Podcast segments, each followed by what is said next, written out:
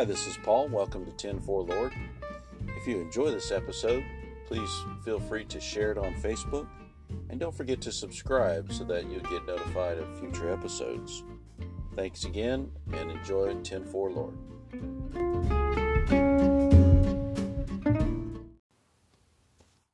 Hey, everybody, welcome back to 10 4 Lord. This is Paul, and uh, today we are recording from our home here in South Louisiana. So, what we're going to do today is we're going to get into, we're continuing our study of Matthew. We're in uh, Matthew chapter 5, verse 6, and we're going to continue that study today. So, in Matthew chapter 5, verse 6, it says, Blessed are they which do hunger and thirst after righteousness, for they shall be filled. So, a good question to ask when you when you see words in the Bible you're not really sure what they mean is you know what does that word mean? What is what is righteousness? Okay? And i'm going to give you a definition of righteousness based on how it's used in the bible. Okay? Righteousness in its most literal understanding okay is the presence of good and the absence of evil. Okay? So um the Bible says that God is light and in him is no darkness at all. So God is righteous. God is good in every way. And there's nothing dark or evil in God. Okay? Um, and so there in the Bible, you read about God's righteousness and you read about man's righteousness. Now, God's righteousness is perfect. It's absolutely perfect. There are no flaws in it, okay? Man's righteousness is flawed, okay? Men are not really righteous. They they're unrighteous. Men uh, you know, it, and it says that in Romans. It says there is none righteous, no not one.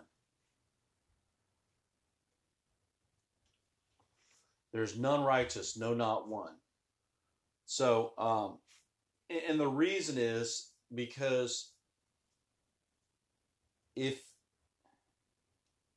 if you're measuring things by God's standard, any unrighteousness may as well be complete unrighteousness. Okay, um, you know Jesus told his disciples, "Except your righteousness exceed that of the scribes and Pharisees, you will no wise enter the kingdom of heaven."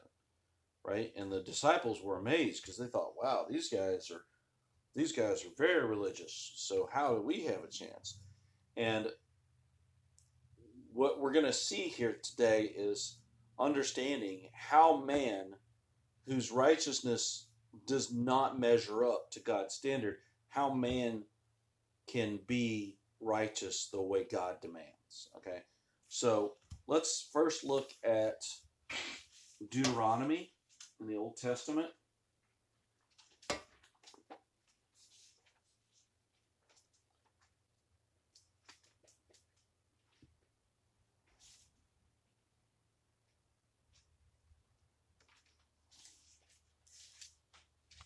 Deuteronomy chapter 6. And so it's Genesis, Exodus, Leviticus, Numbers, Deuteronomy. So it's the fifth book from the beginning. You got Deuteronomy? I found it. Chapter 6. Yeah. Okay, everybody there? All right, Deuteronomy 6. And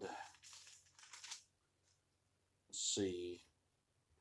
Melissa, would you read verse 25?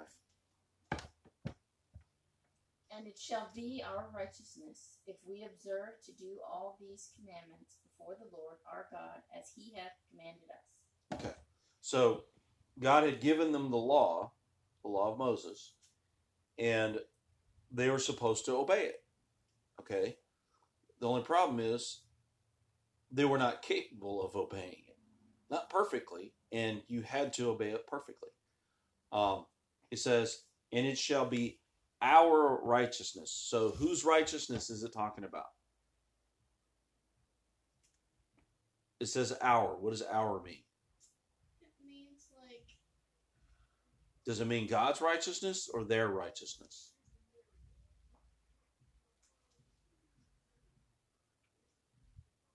It's not a trick question. No. It shall be our. If I say this is my ham sandwich, whose ham sandwich is it? It's mine, right? If if I say this is our home, whose home is it? It's ours, right? So it says it shall be our righteousness if if we if we observe to do all the commandments, bless you, before the Lord our God. Okay?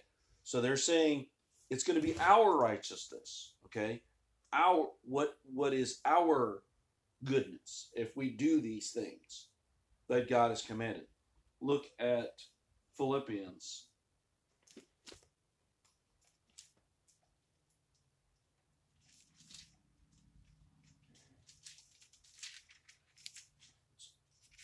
in the New Testament, almost to Revelation. Philippians, chapter 3 in Philippians. Let me know when y'all are there. Got it.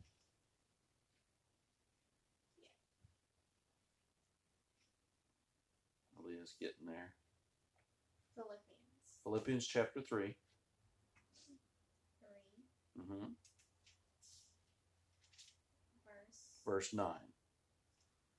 Melissa, would you read that? And be found in him, not having mine own righteousness, which is of the law, but that which is through the faith of Christ, the righteousness which is of God by faith. Okay. So, and not being found, excuse me, and being found in him, not having mine own righteousness, which is of the law, but that which is through the faith of Christ, the righteousness which is of God by faith. So that's different, isn't it? So he's saying, not having my own righteousness, because Paul, he he was a, a Jew and he followed the law as he was growing up and became a man. He followed the law very religiously, right? But what he realized and what what we understand is that no one can keep the law, not perfectly, and it demands perfection, right? So, what the law did was it actually showed man that man is not righteous. That's what the law did. It was like a mirror. It's like you got something on your face and you can't see it, and somebody sh- holds up a mirror, and now you see it, right? They're like, oh, I can't believe I've been walking around with that on my face all this time, right? Well, that's what the law was. It was like a mirror.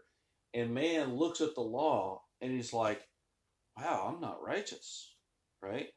Because if man could keep the law, then man would be righteous by the law, but he can't. All of us have failed. The Bible says in Romans that all have sinned and come short of the glory of God, right? So salvation could not come by obeying the law what the law did was simply showed man that he needed salvation. Do you understand? So Paul said, not having my own righteousness, but the righteousness which is through the faith of Christ, the righteousness which is of God by faith. Go to Romans. Acts, Romans.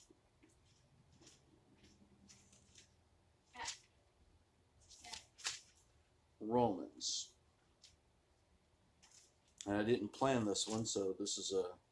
I'm calling an audible, as they say in football. Um, let's look at. Let's start in verse 19. And. Oh, I see sorry. sorry. Uh, verse uh, chapter three of Romans. Romans. uh, Romans three. Uh, we're going to start in verse 19. And Aaliyah, would you read 19? Um, yeah, read verse 19. Now we know that what things sown, ever that the law say it says so then uh,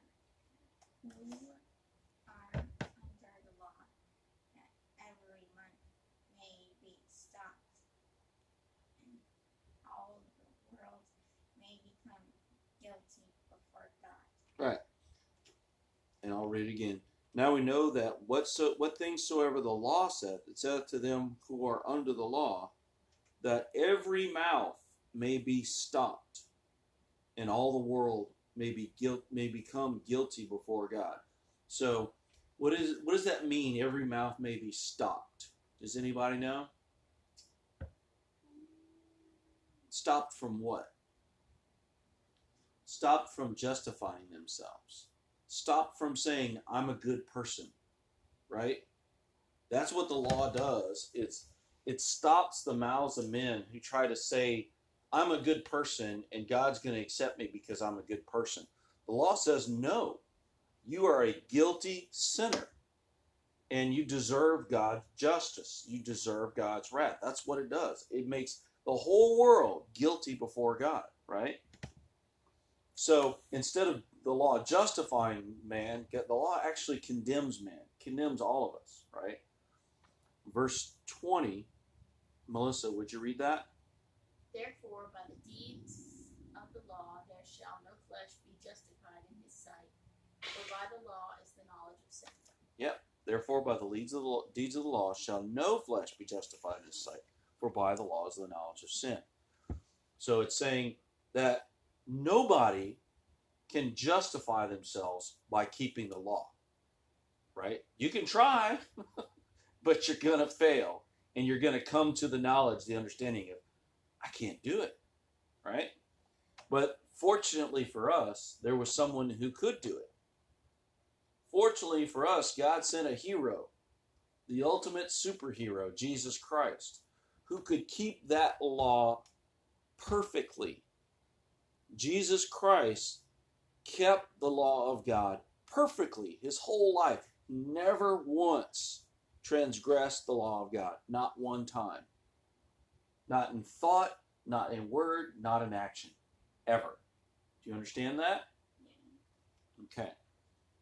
Verse 21 says, But now the righteousness of God without the law is manifested, being witnessed by the law and the prophets. So remember, we talked about our, our own righteousness, right? And then the righteousness of God. These are two different things. So Paul said, Not having my own righteousness, which is of the law, but the righteousness of God. You understand? But the righteousness of God without the law is being witnessed by the law and the prophets. So the law and the prophets, they foretold of the, the righteousness of God that was going to be given to people. Do you understand? That's what that's saying. Being witnessed by the law. The law and the prophets pointed to the Messiah who was going to perfectly fulfill the law, who was going to be that substitute, who was going to take our place in, in the judgment of God. Who, you know, the law, there were curses in the law. And the when when God gave them the law and they, they read the law before the people, the the the law had blessings and curses. Blessings if you kept it, curses if you broke it, right? And the people had to say amen. And it would say, you know, they would read the law and they say, you know, cursed is everyone who, and they would give the commandment, who doesn't do this, and cursed is everyone who does this. And the people would have to, the whole, all the nation of Israel standing there would have to say amen after every curse that was pronounced for, for breaking that law. You understand? They were entering into a contract with God. And Jesus, you know that song, um, What Wondrous Love Is This? What wondrous love is this, O my soul, O my soul? What wondrous love is this, O my soul? What wondrous love is this that caused the Lord of bliss to bear the dreadful curse for my soul? For my soul. He took the curse of the law on himself as the Passover lamb as the substitute, as the scapegoat. He took our guilt upon himself and suffered and died on that cross. He, he was perfect and righteous. He never broke God's law. And he traded places with us. Okay? He switched places with us. He took our guilt and he gave us his innocence. Right? He took he took our condemnation and he gave us his his righteousness. He gave us what he had a right to, and he took upon him what we had a right to, which was everything bad. Okay, every all the the wrath of God fell on him instead of on us, and that's what the law pointed to. All the sacrifices, all the the Passover, and all the different you know sin offerings, all of those animal sacrifices, those were a picture that pointed to what Jesus, the Messiah, Yeshua, was going to do. That he was going to be that that that you know promised seed, as you mentioned in Genesis when man fell. That that kinsman redeemer, like Boaz, right? That he was going to be the one because we couldn't save ourselves. There's nothing we could do to save ourselves. There was no commandment we could obey that was going to wipe away our guilt. But he took our place. He took our guilt and gave us his innocence. And that's what it means. Verse 22. Melissa, read verse 22. Even the righteousness of God, which is by faith of Jesus Christ, unto all and upon all them that believe, for there is no difference. Okay. Even the righteousness of God, which is by faith of Jesus Christ. So we put our trust in Him, not in our own goodness, not in our own righteousness, but in His righteousness and what He did for us when He when He took our guilt upon Him and gave us the free gift of His righteousness. That's what makes us righteous, not our own goodness, not our own good works, right? It's what He did for us. That's what gives us righteousness. And that is what gives us a right to have a relationship with God, right? Because without righteousness, you can't have a relationship with God. You're you're separated from God, right? That's what happened in the garden with Adam and his wife. They were separated from God. And that's why, you know, God made them coats of skins. You don't get a skin off an animal without shedding blood. And that was the first sacrifice that pointed to the Messiah. That you know, without the Bible says that without shedding of blood is no remission. And it all pointed to Jesus. So because of God's wrath being satisfied on the cross on Jesus, now we can be in relationship. We can know God. We can have a relationship with Him where we couldn't before. And He only accepts man on those terms, right? He's, he didn't accept Cain's sacrifice of, of grain. It had to be a blood sacrifice.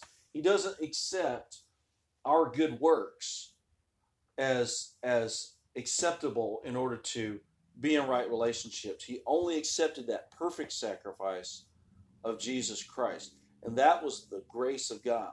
Okay? That was God God saying, "Here, I'm going to give you access to me." And that is the only way that he accepts us coming to him is by what he provides in his free gift, and that's called grace. Okay? So anyone who tries to approach God any other way than by the free gift of salvation won't find God. Okay?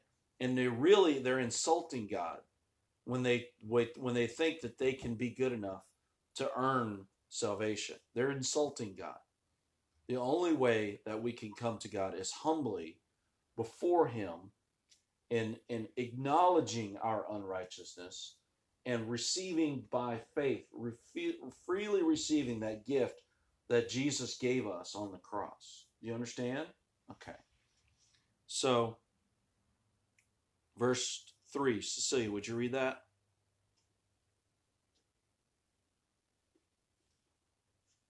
So we're still in. Chapter 3, verse 23.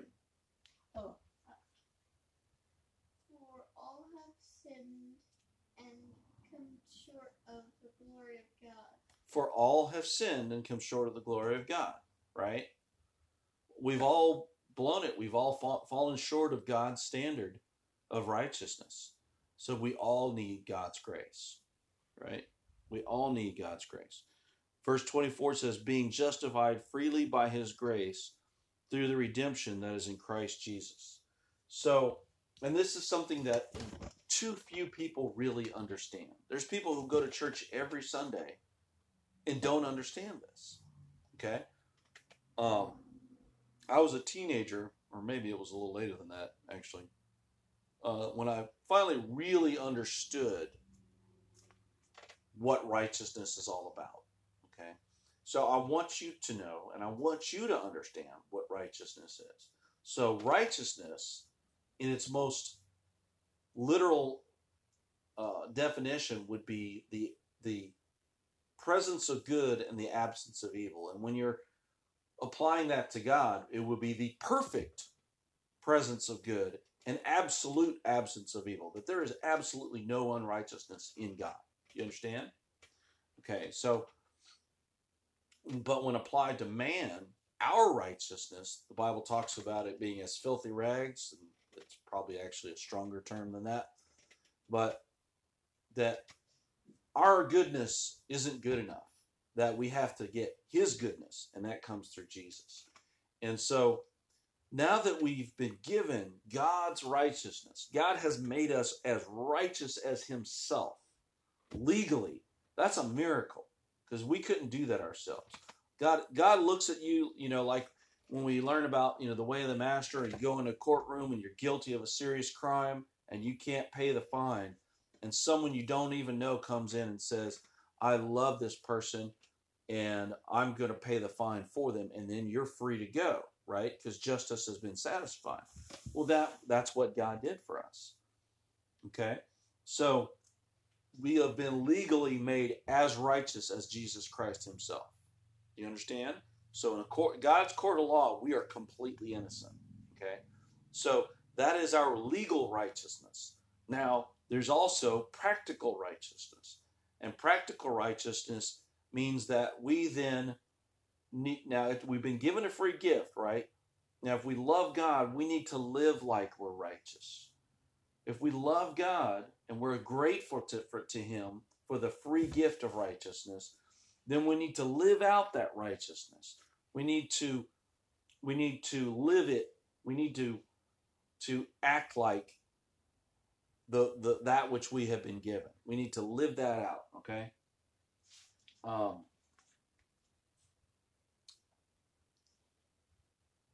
let's look at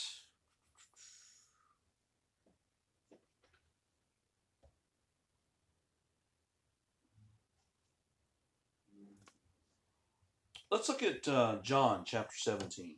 Gospel of John. Matthew, Mark, Luke, John.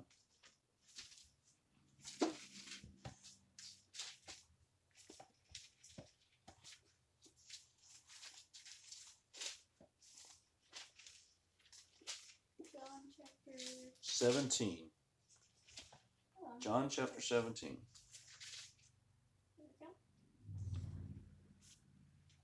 go. And Melissa, would you read verse 3? And this life, and this is life eternal, that they might know thee, the only true God, and Jesus Christ, whom thou hast sent. Right. And this is life eternal, that they may might know thee and the only true God and Jesus Christ, whom thou hast sent. So he's saying, Jesus is saying, this is what eternal life is. Okay? Jesus is going to define and explain what eternal life is. Okay? He does not define it as living forever. Okay? Although it does involve living forever. Okay? But that's not how he defines it. He defines eternal life as knowing God and Jesus Christ, whom he has sent, right? It's knowing him in relationship. Remember, in the garden, Adam and you know God and Adam they walked with each other. You know that we sang that song in the garden today, right? I come to the garden alone while the dew is still on the roses, and the voice I hear falling on my ear, the Son of God discloses, and He walks with me and talks with me, and tells me I am His own, and the joy we share as we tarry there, none other has ever known. That's what Adam had. Okay, Adam walked in the garden with God.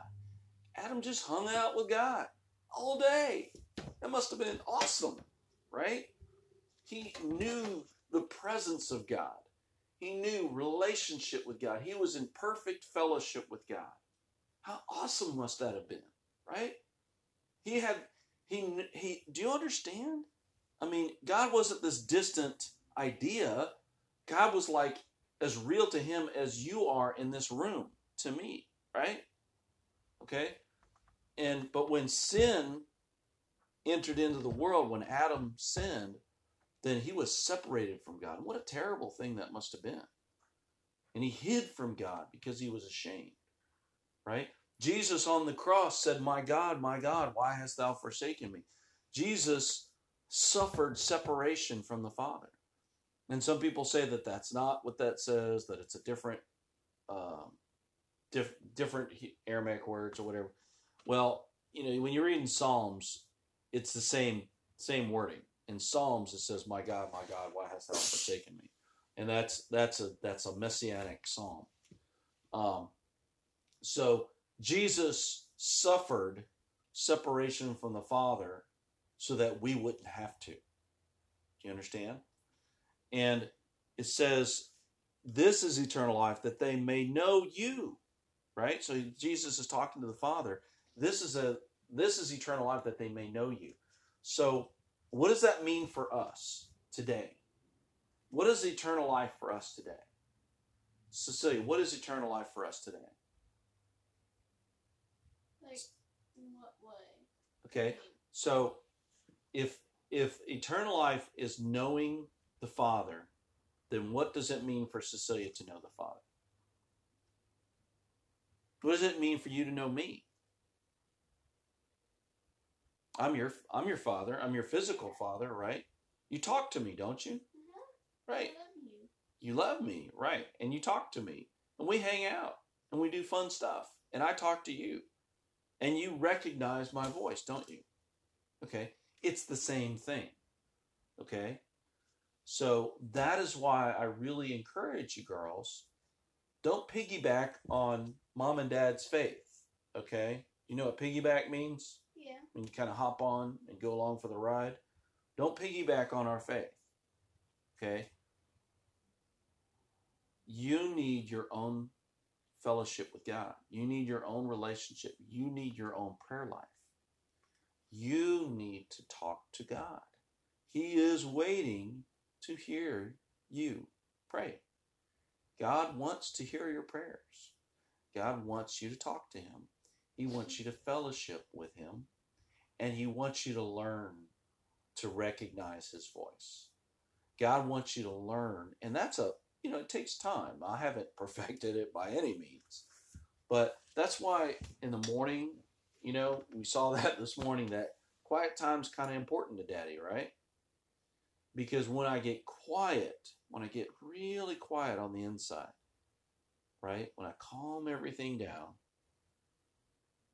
and I and I'm talking to God, that's when I'm it's easier for me to sense when God is showing me something. When God is helping me to see something. When God is is comforting me or helping me to understanding something in his word or even when God's correcting me. When God's telling me I'm wrong about something that I need to change. Just like I do with you, right? That is what Jesus called eternal life. Okay? Knowing. Not just believing that he exists, but actually knowing him, right? And the more we do that and we draw close to him in relationship, we talk to him, and we learn to get quiet and hear him talk to our heart and show us things, then the more we're going to live out the righteousness we're going to we've been given, okay? It's going to flow out of us. When, you know, the things we do or we don't do aren't just because we're being religious, but because the heart of our Father is close to us, right? Because by by His Spirit that dwells within us, and we don't want to grieve Him, right? And we're not going to do that perfectly in this life. There's coming a day when Jesus is coming back. Okay, Christ is coming back. He's going. It could be today. It could be tomorrow. It could be hundred years from now. But He's coming back, and when He does, we're going to be glorified. We're going to. Our bodies are going to be transformed to be like His resurrected body, and we're never going to sin again. That's an awesome thing, right? We are going to be in perfect harmony with God forever. Now that is exciting. Okay? And it's going to be so awesome. So, um, let's go ahead and close. And uh, I'm so glad we got into this today. And remember, eternal life is knowing God. And so, you girls, you got your rooms, you got some privacy. In the morning, I very much encourage you, whatever you're dealing with, whatever's going on in life, you know, if you want to give thanks to Him for your, your new puppy, if you have something that that's bothering you that you want to talk to him about, Aaliyah, talk to God in the morning. Okay, Cecilia, talk to God in the morning. All right, what about whatever? If you want to ask Him for something, if you want to thank Him for something, but talk to Him. That's the most important job I have as a father, is to guide you to Him. Do you understand? All right. So, those of you who have been listening in uh, with 10 4 Lord. We, we are so blessed that you're able to be with us this morning and, and thankful that God allowed us to, to, to invite you into our home with us this morning to get into God's Word. And may this be a, a blessing and encouragement to you. And by all means, send me a, a an email if it has. And uh, that's tenfourlord at gmail.com, T E N F O U R L O R D at gmail.com. And may God's grace and peace be with you in the name of Jesus Christ. Amen. Hi,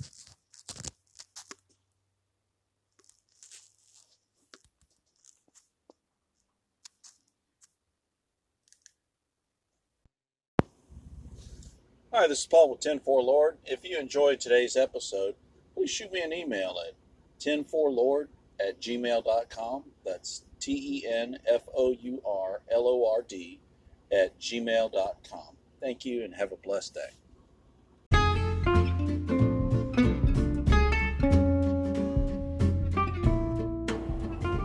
Hey, this is Paul with 104 Lord, and if you enjoy the show and if it's a blessing to you, if you'd like to support it, just go ahead and click on that support tab. And if you'd like to have your faith encouraged, go and listen to the episode called How God Answered My Seven Point Prayer. And uh, I think you'll be amazed at how good God is in spite of how foolish we are. So, uh, again, that's how God answered my seven point prayer, that episode. And that's a prayer that had seven specific details that God answered every single one. So, and again, as always, grace and peace to you in the name of Jesus Christ.